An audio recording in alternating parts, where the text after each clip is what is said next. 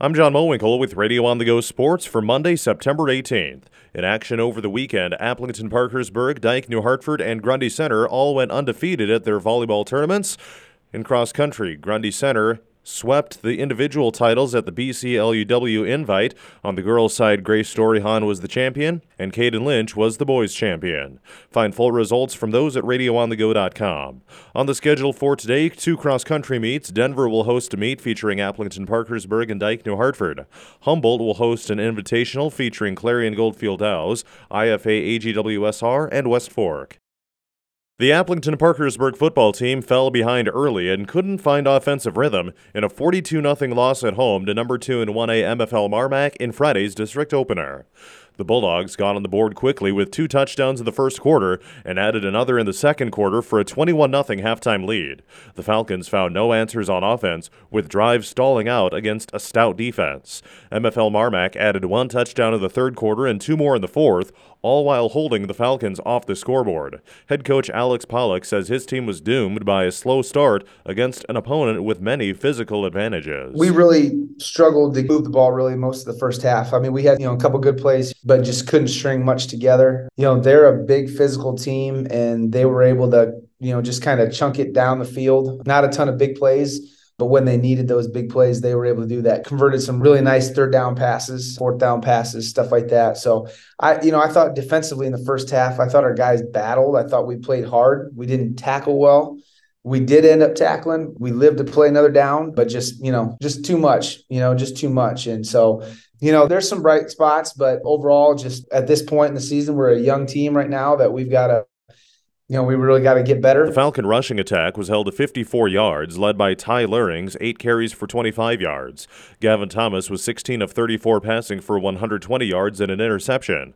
Nick Newroth had 10 receptions for 72 yards. Defensively, the Falcons gave up 313 rushing yards, and the Bulldogs averaged nearly 10 yards per carry. Aplington Parkersburg is now 2 and 2 overall and 0 and 1 in district play. They'll be at Denver in Week 5, a game that'll air on 99 The Wave. It took a quarter to settle in, but the Dyke New Hartford football team put together its best offensive game so far in Friday's 24 14 win at number 6 and 1A Sumner Fredericksburg in Friday's district opener. The Wolverines trailed early when the Cougars recovered a fumble in the Dyke New Hartford end zone, giving Sumner Fredericksburg an 8 0 lead after a successful two point conversion. In the second quarter, Colin Meester hit Carson Costello for an 18 yard touchdown pass. On the next drive, Meester found Devin Lotz on a 40 yard pass that set the Wolverines up on the one yard line, followed by a Meester sneak to take a 14 8 lead into halftime. The Wolverines went up two scores on Cole McCumber's 28 yard field goal to increase the lead to 17 8. The win was sealed with Noah Borcherding's 10 yard touchdown run in the fourth quarter. Sumner Fredericksburg added a touchdown with 10 seconds left to complete the scoring. Head coach Don Betts says the offense made strides, especially in the passing game, to put together the most decisive win so far. We're starting to get a feel for who we are offensively, what our offensive identity is. Our playmakers made plays. I think we got some really big time playmakers on this team that we just haven't been able to get on track yet. We were able to get started on that. I think this group will just continue to get better offensively but our consistency was was much better. Still not where we want to be, but uh, but like I said, we took a big step forward. Meester went 12 of 19 passing for 166 yards, one touchdown, and one interception. Borcherding had 21 carries for 107 yards and a score. Lotz was the leading receiver with five catches for 86 yards. Zach Edelman led defensively with five and a half tackles, four for loss, and a sack. The Wolverines are 2 and 2 overall and 1 and 0 in the district. They'll host Central Springs in Week 5 for homecoming. The AGWSR football team trailed from the very start and rarely stopped number 8 in Class A Nashua Plainfield's Wing T offense in a 42 7 loss on homecoming night in Ackley Friday. The Huskies returned the opening kickoff to take an 8 0 lead after a successful two point conversion. Cougar defensive lineman Clayton Van Lowe recovered a fumble in the first quarter, but negative plays and penalties prevented any AGWSR drive from turning into points throughout the first half. Nashua Plainfield added touchdown runs with a powerful duo of running backs, and it was 28 0 at halftime.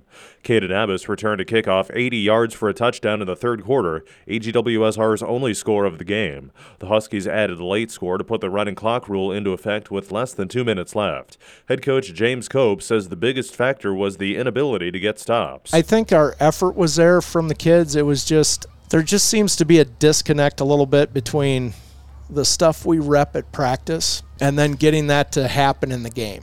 And because Coach Hubner, I thought, did an excellent job this week with our D tackles and our nose guard when we were in that five man front, teaching them to squeeze. And, and we've taught them that before this week, too. But follow the guard that's pulling and squeeze really hard into it so they can't get kicked out. And, you know, that's how you've got to stop trap. And we probably didn't do that very well. And if we did, it wasn't consistent enough or at the level to be successful against a good Nashua Plainfield team. The Cougars were held to just 48 rushing yards. Colin Willems was 6 of 17 passing for 82 yards and an interception.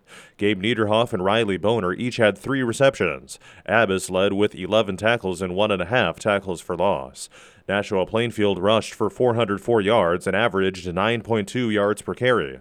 Titus Evans had 18 carries for 260 yards and three scores. The Cougars are 1 and 3 overall and 1 and 2 in district play. They'll be at South Winneshiek in week 5. The Clarksville football team ran their way to a 68 12 win at Tripoli in a district battle Friday night as aired on 104.9 KLMJ. It was the program's first win over Tripoli since 2014. The Indians began with a 61-yard touchdown carry by Owen Baker on the first play of the game to lead 7 0. Throughout the remainder of the first quarter, the Indians intercepted 3 passes and turned them into 3 rushing touchdowns, two by McCade Bloker and another by Baker to lead 32 0. The Indians added another touchdown through the air on a 65 yard reception by Sam Huger on a pass by Eli Schmidt to lead 38 0 at the end of the first quarter. In the second quarter, Bloker scored two more rushing touchdowns, giving the Indians a 52 0 halftime lead.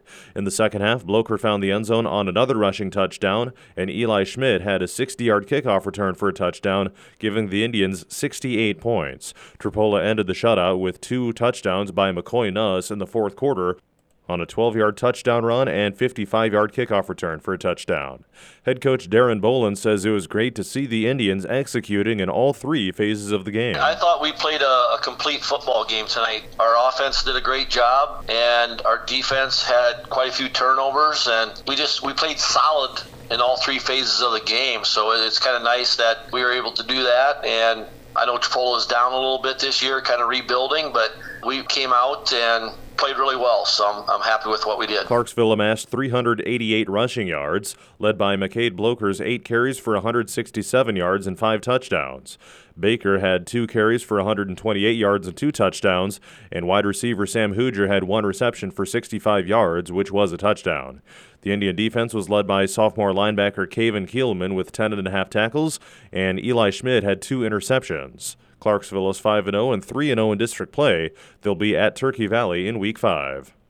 Radio Iowa has released its Week 5 football rankings. In eight player, the top three are Gladbrook Reinbeck, Winfield Mount Union, and Cam. Don Bosco is number 7, and Clarksville has entered the rankings at number 9. The top three Class A teams are Woodbury Central, St. Ansgar, and Madrid. West Hancock is number 5, Nashua Plainfield is number 6, and Lake Mills is number 9. Grundy Center, MFL Marmac, and Underwood lead the Class 1A poll. Denver is number 5, and Dyke New Hartford has rejoined the rankings at number 8. Sumner Fredericksburg dropped out. In Class 2A, the top three are Van Meter, Central Lyon George Little Rock, and West Lyon. Osage is number 8. Class 3A is led by Williamsburg, Harlan, and Creston. Clear Lake is number 5, Hampton Dumont-Cal is up three spots to number 6, and Webster City is number 7.